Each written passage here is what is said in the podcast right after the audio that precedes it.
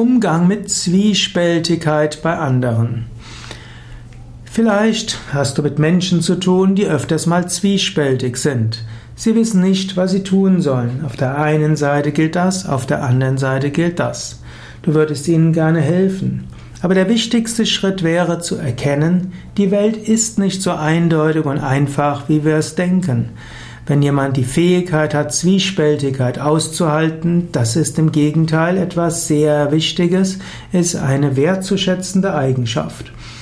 Nur einfach gestrickte Menschen haben immer klare Vorstellungsweisen.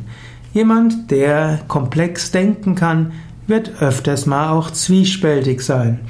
Und jemand, der sich hineinversetzen kann in verschiedene Menschen, wird die Welt von verschiedenen Warten aussehen können.